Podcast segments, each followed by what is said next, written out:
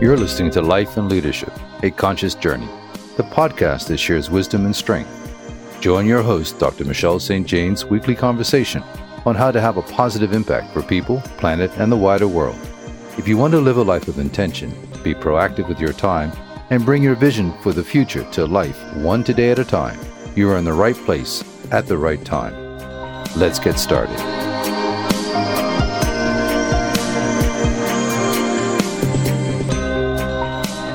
Eyes on the Sky Transmedia Story World Project. Today I'm going to look skyward. I've been a star and planet gazer all my life. We live in a miraculous world with right with right thinking. It may remain that way. Dr. Ed Mitchell was an astronaut on Apollo 14, and he said, All matter in our universe is created in the star systems, and so is the matter in your body. The matter in the spacecraft, the matter in your partner's body was the product of the stars. We are all stardust and we are all one in that sense. For as long as I can remember, I've had a deep desire to explore intergalactic space. Not surprising, I was a child when man walked on the moon from Apollo 11. I was fascinated by science fiction and loved telephone shows, television shows of courageous crew on Jupiter 2, Lost in Space, and the NASA astronauts in uh, Jeannie, just to name a couple. In 1986, the Challenger explosion brought my mind into much dis-ease, and it still echoes in the back of my mind even 30 years on the consideration for the risks ranging around human safety and the ramifications for space, environment, and contamination are at the forefront of my thinking as a person concerned with conscious stewardship of outer space and the ramifications for the environment. In the 1990s, I was on the fringes of aerospace exploitation slash exploration, living in Bermuda, where NASA was based as well for the release of what was launched because of where Bermuda is on the world. And I also considered a career in this area in the 1990s. But let's face it, as a 20th century career woman at that time, I knew the career path could be limited. So let's consider more about eyes in the sky well, today I'm joined by a multi talented, multi passionate, a team full of many people with super genius, and I'm sure more than one. This team, unfortunately, not joining us will be Deepak Chetty, the director of Virtual Worlds, Patricio Delgado, who is before and behind the camera, and Rachel Rollo, who's into media and analytics.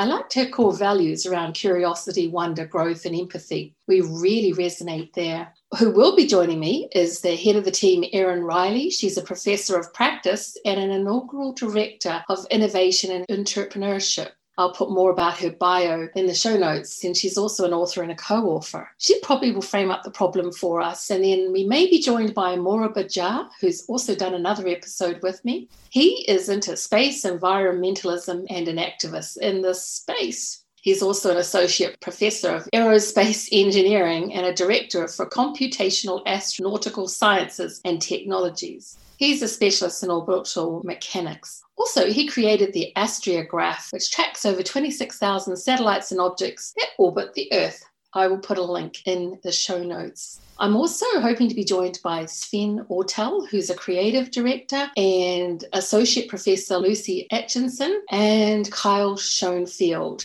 I also like how he frames his purpose about he wants his audience to feel emotions and activate their imagination. This group is the leading team on the immersive traveling exhibit called The Eyes in the Sky, which is an immersive experience to create awareness around the dangers of space junk and take you on an interactive and emotional journey. So today I know as a global futurist, and I posit that there is an opportunity to transmute legacies here from last century and transform them, or the implications of poor stewardship will be in full view in terms of the impact of the socio and environmental nature of Earth and among the stars and planets. It will not be hard to see the decisions of yesterday playing out in the game of tomorrow and the measure of the benefit or the lack thereof. We are the future. Let's talk with the team Thank you for joining us. Erin, thank you. I am really excited to hear about what you do and how you got involved with Eyes on the Sky. Great. Well, thank you so much, Michelle. So I got involved in Eyes on the Sky by knocking on Moriba's door after hearing him speak at the TEDx conference. I think it was in 2018, probably the first year I arrived at the University of Texas at Austin. And it was interesting because it was the same week when India was going to blow up a satellite. And the global news was like, why are they blowing up a satellite? Is there a need to blow up the satellite? And he just, you know, Moriba just kind of hit it on the head of like, no, we already have have enough space junk in this world. You know, we don't need to create more. And, you know, in a really realistic, metaphorical way, he was able to grasp at my heartstrings and I think the whole audience's heartstrings of what is in our pocket. It could be a piece of space debris that is circling around our near Earth and has the potential of harming our space station, has the potential of creating this ripple effect problem with taking down other satellites, not just for the fun of it, like India wanted to do, but just by accident, like by this chance of different countries not talking with each other. So I'm a storyteller. I am the director of innovation and entrepreneurship at Moody College of Communication, and I founded Texas Immersive. And as a storyteller, I work with my students and other faculty and professionals in the industry to find new ways to engage audiences and encourage them through experimental storytelling and the use of emerging technology to have more agency in their story, to step them in the middle of a story world so that they can see themselves and embody an experience to make change. So I, as the executive creative producer, reached out to a couple of my peers in the community here at UT and said, hey, we need a whole group of different diverse perspectives and creators at the table to really address this wicked problem. And that's what we're doing with Eyes on the Sky. And the power of these transdisciplinary collaborations is amazing, absolutely amazing. So, Moriba, would you like to add some statistics in there, frame the problem for us? Why should we care? Self confessed, I already care.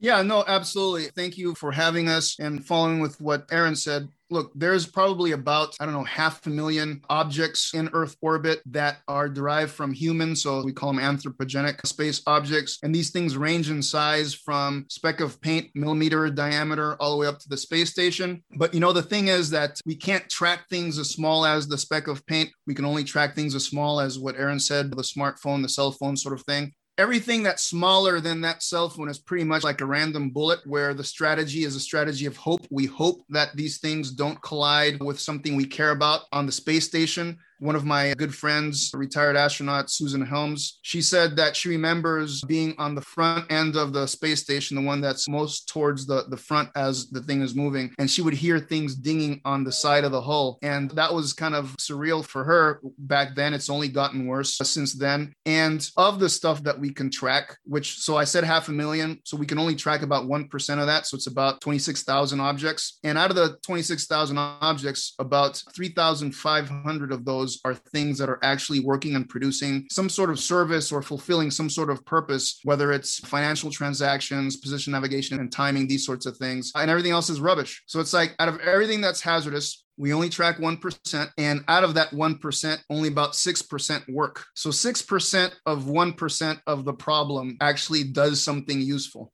holy heck. And this really crashed in on me when my youngest son was born early January. The shuttle Challenger blew up at the end of January of the year that he was born, 73 seconds after takeoff, taking all of the lives of the crew, which included a school teacher, Kristen McAuliffe, I think that's how you pronounce it. Now, that was 1980s. So I was already primed to be concerned when I had the opportunity to be watching this massive initiative on getting communications up there and satellites and what we now know we can support this amazing godlike technology. So, for me, for decades, my concerns were circling around the backward, forward contamination hazard from human access to the stars, the irreversibility of irresponsible human behavior. So, I've had this long standing hope that we evolve towards being conscious human beings using our capability in service to the universe. So, thank you for all your space environmentalism and activism. I'm very, very grateful. So, that would be great. Who on the team would like to speak to the solution? You guys are using this amazing transmedia story world project. Why? How is this going to help?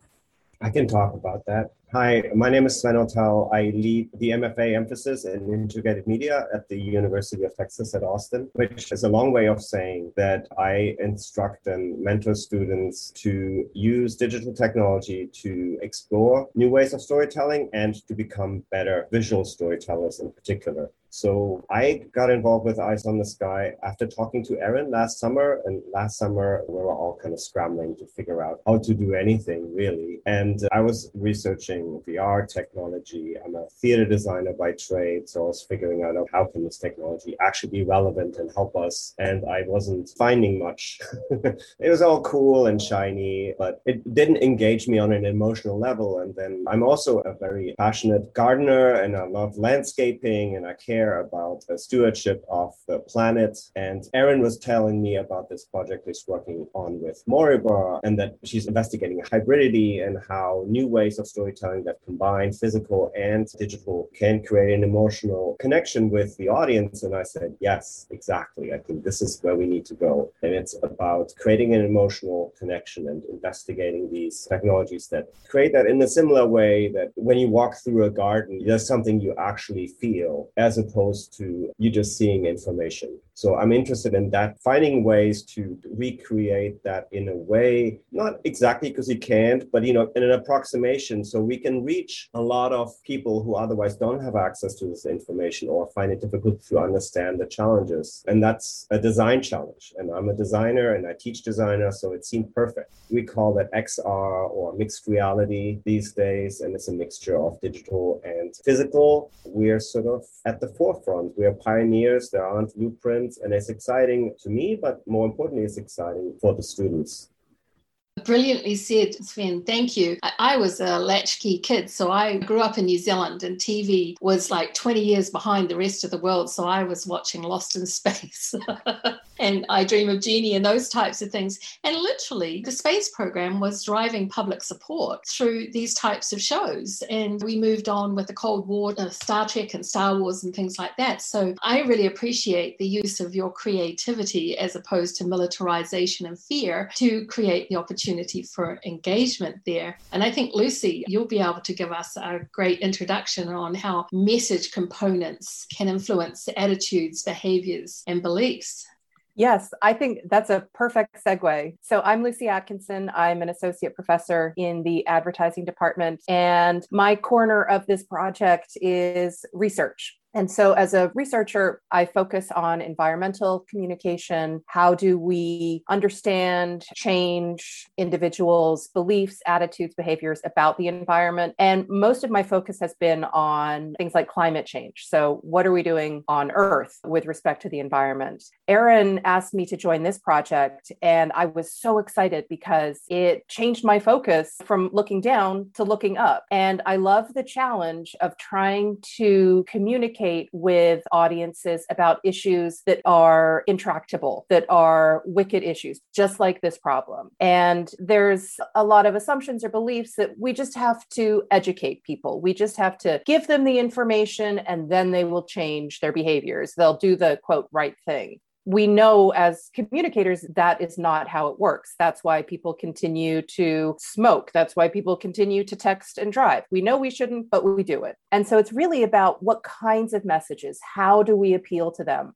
And Michelle, you mentioned fear. We know that fear appeals, we use them a lot in communication, but they really aren't that effective. They work sometimes, but it really isn't a motivating way to communicate with people. And so, what I love about this project is that it tries to engage with audiences in a really new way with this immersive experience that hopefully people can connect with an issue that they might not think about or feels very distant and not salient to them. Hopefully, this immersive idea will change that perspective. And as a researcher, I like to understand okay, how do people think before? How do they think now? And so, my focus is on kind of the people as they go through through this process to understand what the outcomes are we accomplishing what we hope to. And uh, obviously i'm biased but i think we will. I think we will have a really important effect. And and let other academics but also the mainstream media know about what we're finding out here Oh, I really value what you do, Lucy. Big confession here. I grew up thinking there were nine planets. And in my reading, because I'm quite curious and engaged with space, still want to be an intergalactic explorer when I grow up, I've just been reading about how there's a whole other world off of Jupiter full of diamond planets, exoplanets, rogue planets, planets without a star. There is this whole amazing vista. And we've got this trash heap around our world in the low Earth orbit. And we've created that without thinking we're exploring Mars and going beyond with different kinds of technology. So I really appreciate what you're saying because I grew up and had to come to terms with there are more than nine planets. You know, there's what I see in the skies is only a tiny dot of what's really out there. I really appreciate that you work on attitudes and beliefs in that area.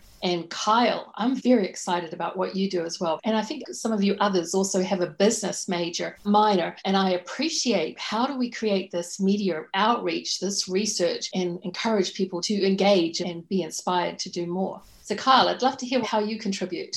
Yeah, so I am a student out of the University of Texas at Austin, coming out of Erin Reilly's immersive program. I'll be graduating next month, actually. So excited about that. But yeah, I've been on this project for around a year now and thinking about how are we going to get people to interact with this important wicked problem. And one of the challenges is that people can't see what is happening up above. And so, how do we humanize that concept and get people to understand what is happening? And that's where this immersive concept comes into play other than that, I, as a person, I believe that people deserve to know about this wicked problem not just as like from a student perspective. I've seen that if you ask your friends and your team a lot of times not like this team but like out of the university a lot of them don't know what's going on up above. And even like space agencies now that know very well what is going on they don't communicate it effectively they don't highlight it that's not their main objective or their priority and so this team is making it a priority to let everyone know that hey you deserve to be a part of this conversation um, and we're going to let you know what's going on, not only here on planet Earth, but beyond, because we need to care about both.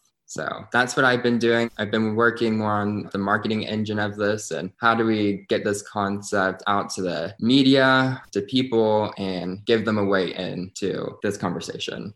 I'm a big fan of intergenerational collaboration. So I've already confessed I thought there were only nine planets or so and was suitably impressed that there were this, we've spotted these other things off of Jupiter. But you're exactly right. No one of us, no one country, no one area, one international organization is going to make a change. I mean, we've had UN treaties. They're no longer functional when you've got commercial enterprises doing their own thing. They were driven because of militarization and wanting to conquer and own different planets like the flag on the moon. I firmly believe, as you end one of your documents, we are the future. So I'm going to do a shout out and a call to action with my audience. Are you wondering how you can help? There's a new crowd fundraising opportunity here. It will be in the show notes, but I would love for the Eyes in the Sky team to chime in about how we can help fund this project. Well, I really love that Kyle is here with us because he's a representative of the students involved in this project. I believe that Moriba, Sven, and Lucy and I, we are faculty first, we're professors first, and we really all believe in experiential learning and giving this opportunity for intergenerational learning from each other. So, one of the things that this initial funds will do will allow us to keep on offering this experiential learning, being able to hire some of the students that are finishing up with our classes is to continue working on the prototype throughout the rest of 2021, which will then be used to actually get larger sponsors and foundations invested in the Sky Dome, which I'll leave to Sven to talk about. The thing is, though, is that you, you, really hit it on the nail, Michelle. This is a very complicated, wicked problem, and it encapsulates a triad of themes that we're trying to address through a transmedia. So, you know, we have hopes of, like Kyle and Lucy said, reaching our audience through experiential marketing, through different types of social media that we're on right now, but also through short form video. But that's all just kind of starting to get them interested in informational. The immersive experience allows them to embody the environmental, geopolitical, and commercial attitudes that are part of this race towards imagining what our future way of life life could be. Thank you. So, how is the funding going? How long is it over? How will the funds be used? This is a great place to get some of that information. And so they go and look. Uh, we are hoping to raise $75,000 by May 18th, and we are 36% towards our goal. So we would really appreciate any dollar penny counts right now to help us reach this goal. With the $75,000, we will lead a team to build out the prototype of the Sky Dome. It's a immersive dome that contains imagery, tracking devices, uh, audio, and some physical items and it acts a little bit like a portal to all those areas where we like the audience to connect to the issues. So it'll take them to the space station, it'll take them to Mars, it'll take them to the Pacific garbage patch. And the idea is through this Sky Dome to create an emotional connection that goes beyond just looking at pictures. But you can really only prove those ideas and concepts by building it and letting people experience it, which is why having the initial funding is so important because there's only words and renderings and pictures pictures only take you so far. And it's going to be the students that are going to be building this and they're going to be benefiting from building it because they will also experience themselves as makers of something that will hopefully change the course of future and awareness of this problem. And I believe that 75,000 is a drop in the bucket of what our overall goal is, which is $3 million to be able to spin this out as a company and really begin to create it as a traveling immersive exhibit with complementary documentary series to really get the word out and to actually introduce the world. I shouldn't say you're already introduced, but Moriba Jah is the face of the future of space, in my opinion. He is a space environmentalist. He's an incredible host, you will get to, you know, we're going to hologram him into the Sky Dome. So he will be your guide in actually really understanding this complicated problem and being able to really put a face to what our future of space should look like. Thank you, Erin. Moriba Lucy, Kyle, any other thoughts that you will add on this? Yeah, yeah, so I guess one thing that I'd like to lay out there and really appreciate what everybody has said so far, and definitely happy that Kyle is here representing the students. Look, this for me started with me spending some time on Maui with my family. And when I went from doing Mars missions to working for the Air Force Research Lab using the telescopes on top of Mount Haleakala, and two things happened for me. One is, you know, using the telescopes looking up, that's when I found out that there was so much much trash around the earth. I had no idea that there were all these objects. And so that was a bit of a wow, I had no clue. And then I think living on Maui, being out in the middle of the Pacific, very small place, you've got the native Hawaiians, you've got everybody else, seeing disparities between the natives and, and the other folks on Maui, and looking around the island and saying, you know, out of all the places in the world, you'd think that this place would be very environmentally conscious and friendly. And it was completely the opposite. It was uh, maximum use of single use plastics with the hotel industry and all this other stuff the landfills. It made me cry to just see how such a, a lush, uh, beautiful landscape was just suffering to the detriment because of what humans were doing without really thinking conscientiously. And I'm like, this doesn't make sense. So that was like a seed, which then got amplified during a trip to Alaska in 2015, where I took my son Denali to see where his name came from, sort of thing. And it's like I saw a similar picture with the natives and everybody else, and being an Anchorage and going down one of the main streets in Anchorage and seeing shops lined on both sides with furs for sale and that sort of stuff. It was like, wow, it was just tearing me apart. And this is when I had kind of this inner shift. I felt really broken inside and I just felt enveloped by a, a presence, felt very old to me in my mind's eye, I saw the history of humanity along the way in this planet and people going away from this intergenerational contract of stewardship and custodianship to adopt one of ownership of stuff and exercising rights and the colonialism and all this other stuff. But seeing that there was some knowledge still within pockets of indigenous people about this stewardship, custodianship, about knowing how to live in balance with the surroundings and that sort of stuff.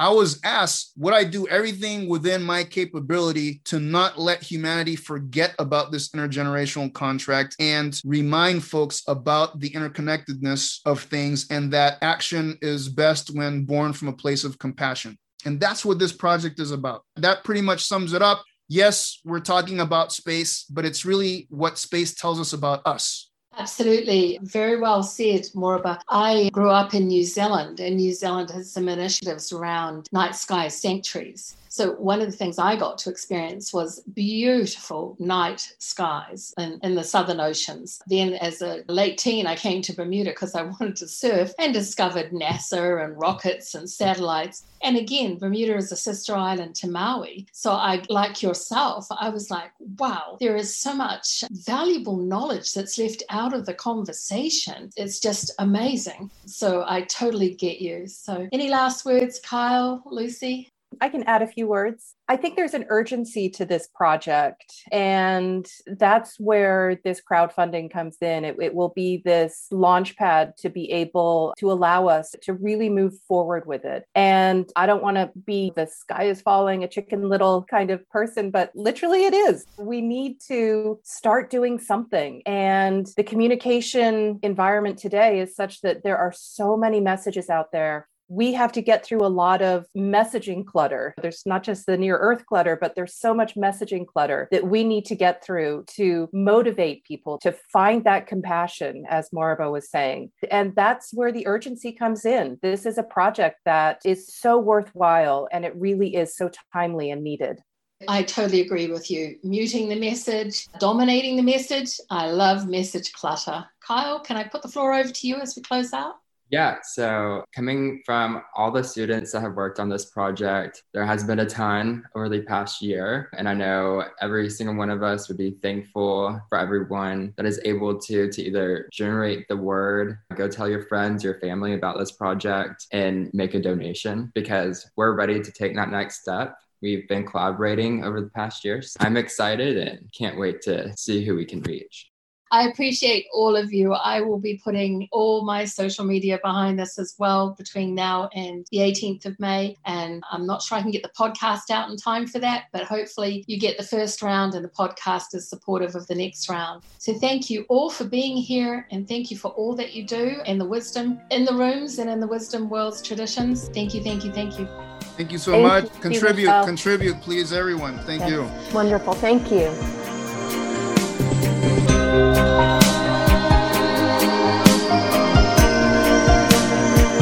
Dr. Michelle St. Jane is a conscious steward of meaningful leadership in the world and the wider cosmos. Tune in every Thursday for real talk around life, leadership, and your conscious journey. Be ready to create and cultivate your dreams and soul hearted desires. Your support is valued. Please subscribe, leave a review and a rating, but more importantly, share with your connections.